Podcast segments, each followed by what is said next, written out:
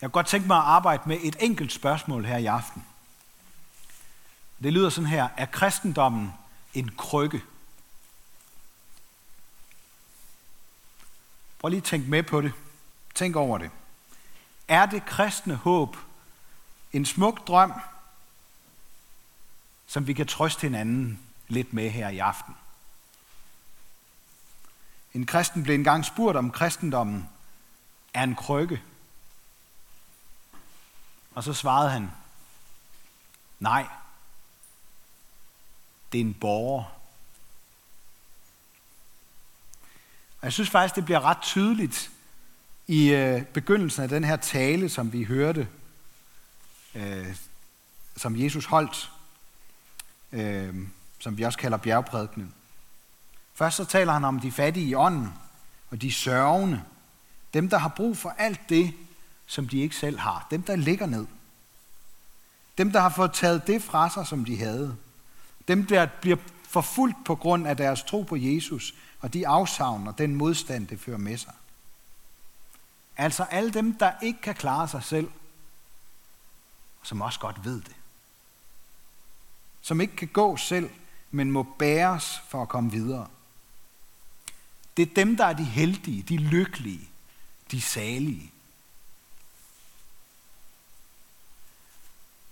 Jeg vil godt indrømme, at jeg er simpelthen så lykkelig for, at Gud ikke nøjes med at give os en krykke, som vi kan humpe os igennem livet med. Eller en startpakke, som vi så selv må få til at række og holde, indtil vi når frem til målet for vores liv. Men jeg kan faktisk godt komme i tanker om flere ting, som måske kan blive en krykke, eller være som en krykke for os i livet. For eksempel, det kan også være, det kan også være rigtige tanker, fromme tanker. For eksempel tanken om, at vi skal lykkes med at elske vores næste, uden at falde. Og hvis vi behandler, behandler andre, som vi selv gerne vil behandles, så kan vi sammen redde os et lykkeligt og et uendeligt godt liv. Det kan også være den krykke, der går ud på, at vi skal leve op til, at Gud har givet os en vis mængde tro på ham, som sammen med vores livsløst og vilje til at gøre det gode, nok skal få os til at nå sikkert frem. Det kan også være det, at vi dybest set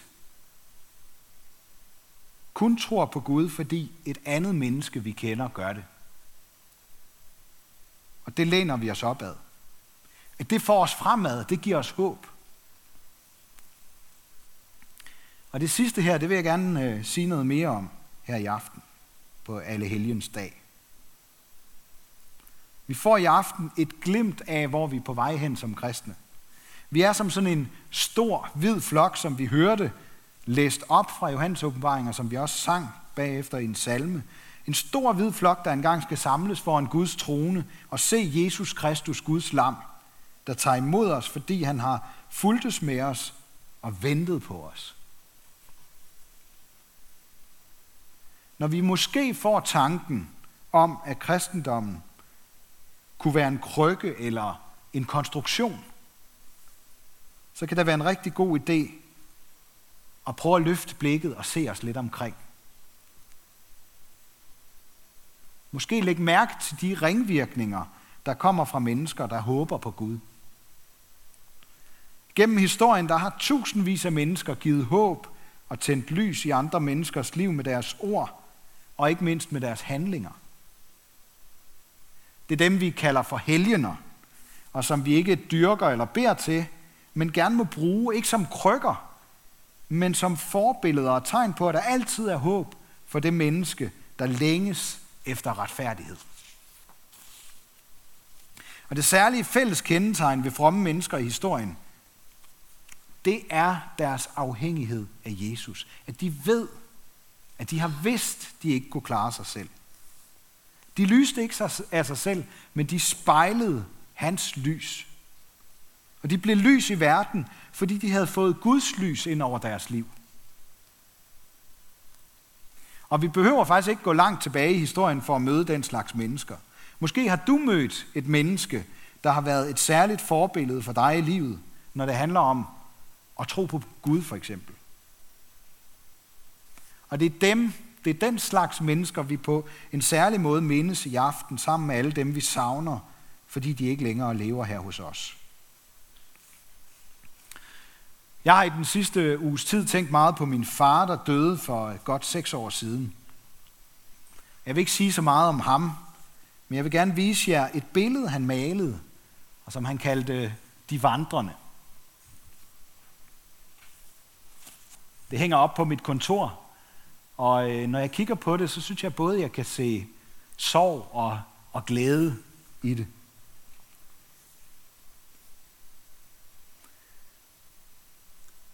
Det, der er fælles for os alle sammen, det er, at vi er på vandring, på vej mod et mål.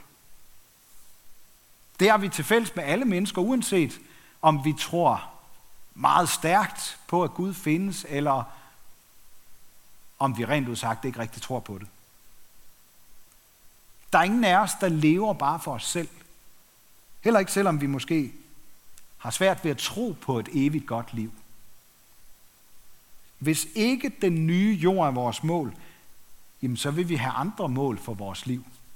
Måske mål, der er indlejret i det her liv, og som vi gerne vil opnå, før vi dør. Det er der sådan set ikke noget i vejen for at tænke, at der er noget, man gerne vil nå i det her liv, før man dør. Men jeg er overbevist om, at Jesus også udfordrer os til at tænke dybere og anderledes omkring det her, når han taler om, hvem der er salige. Det er i overraskende grad dem, der ikke har noget, men som længes og har noget godt i vente. Vise barmhjertighed og stifte fred. Det er noget, der er brug for, når nogen ikke har behandlet os godt, eller der er ufred på en eller anden måde.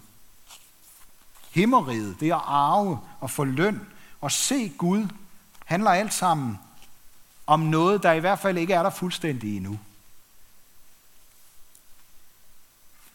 Men prøv lige at høre, hvordan kan sådan noget trøste os, når vi sørger eller længes eller har det svært? Det kan i hvert fald noget andet end ord om, at det nok skal gå, og det ikke er så skidt, at det ikke er godt for noget. Uden det, som Jesus lover os i den kommende verden, så vil der ikke være nogen reel trøst til dem, der har mistet. Ingen opstandelse. Ikke noget gensyn og ikke noget evigt godt mål for vores liv. Så vil vi være henvist til alverdens krykker, som for eksempel velstand, oplevelser, opfyldte drømme, måske andres beundring. Det er til alle dem, der har smidt krykkerne, eller som længes efter at gøre det, som har mistet alt, eller som har indset, at vi kommer til at miste alt på et tidspunkt og som kan, øh, som, har, som kan se, at de ikke selv kan få det vigtigste i livet tilbage. De mennesker er salige, altså lykkelige helt ind i hjertet, selv når de ligger ned. Det sidste, der sker for os alle, det er, at vi kommer til at ligge ned. Helt stille og livløst. Det eneste sikre, siger man, det er, at vi alle sammen skal dø. Det er kynismens konklusion om målet for, os, for vores liv. Men så er der jo mange, der vil øh, sige, at øh, der er jo også de gode oplevelser og relationerne mellem hinanden og minderne. Det giver da også livet stor værdi. Problemet er bare, hvordan skal vi holde fast i dem? Hver aften, når vi skal sove, så må vi slippe dem. Nogle gange med et smil, andre gange med sorg, og nogle gange måske uden at kunne falde i søvn.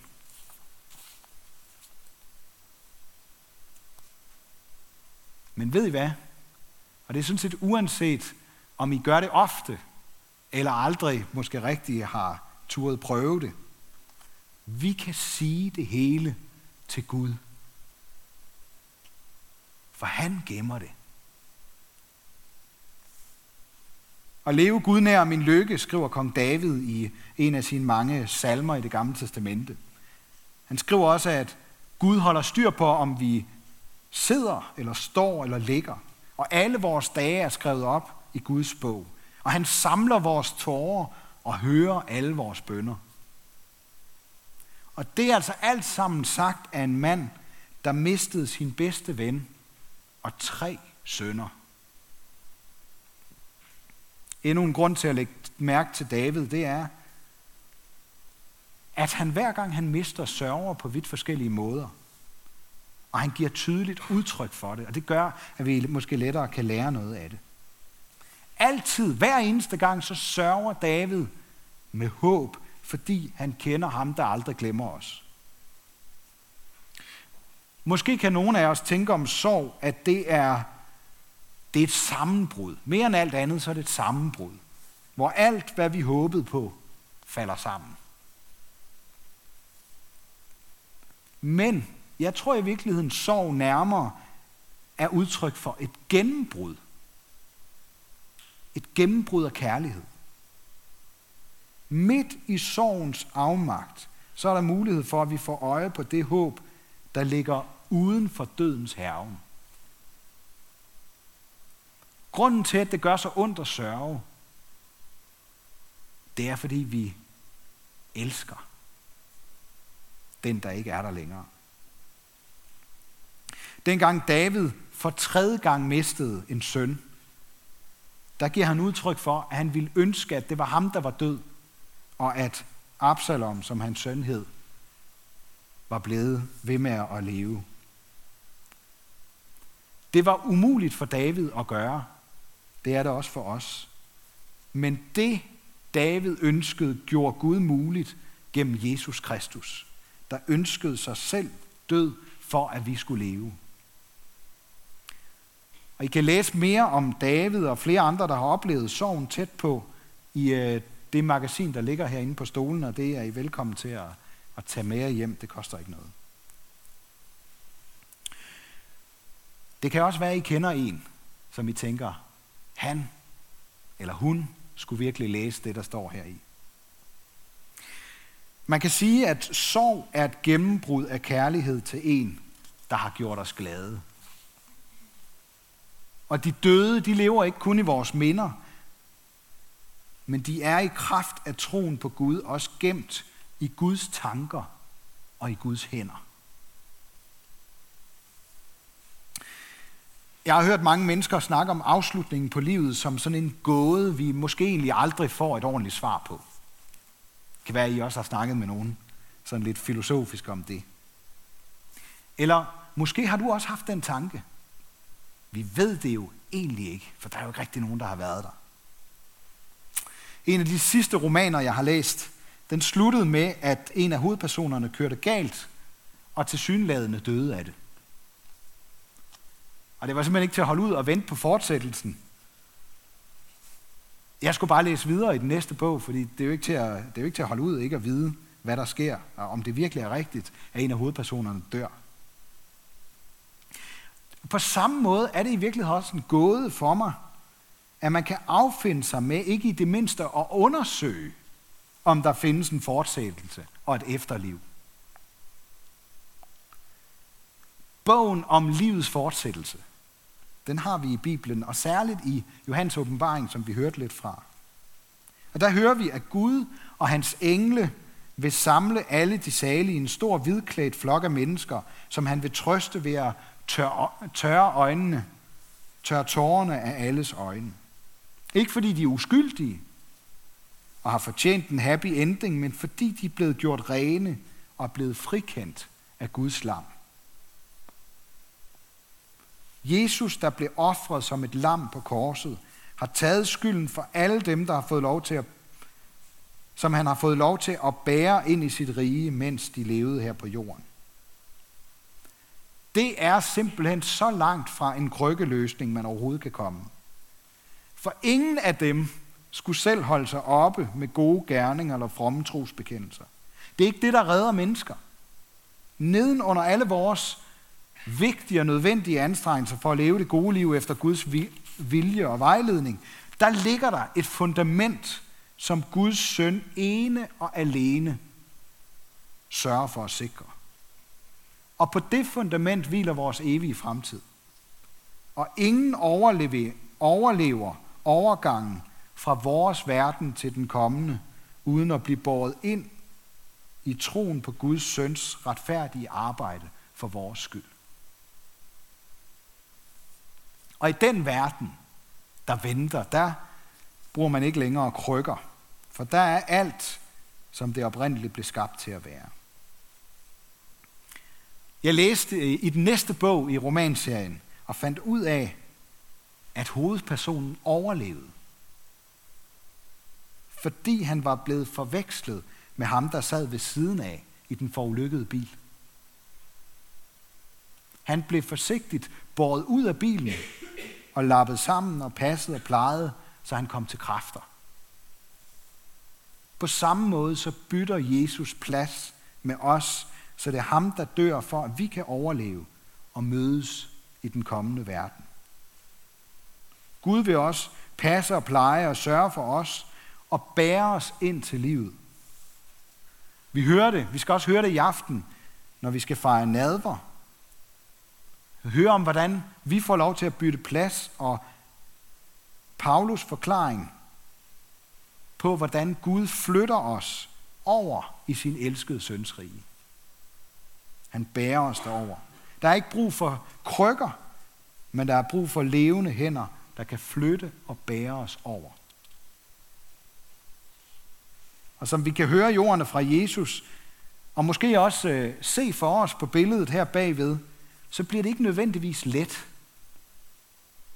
Men vi ved, at der kommer en opstandelse i næste kapitel, og at Gud vil føre alle dem, der tror på hans søn og længes efter håb, helt frem til målet. Og nadveren, som vi skal fejre lige om lidt, er også et mindemåltid, hvor vi sammen med Guds engle og dem, der er gået foran os ind i Guds verden, deler glæden over håbet om Guds evige rige. Oveni, der får vi et løfte om, at Jesus altid vil huske os og give os den plads, der redder os fra at dø. Dem, der er blevet båret af Gud og sat der, det er de rene af hjertet. Og de skal se den levende Gud, som vi for alt i verden må tro på og klamre os til. Ikke som var han en krykke, men ved trygt og lad os falde i den levende Guds hænder. Ære være Gud, vores far, der har skabt os i sit billede. Ære være Guds søn, der tog vores straf, så vi kan slippe fri. Ære være i Helligånden, ham der gør Guds kærlighed levende for os.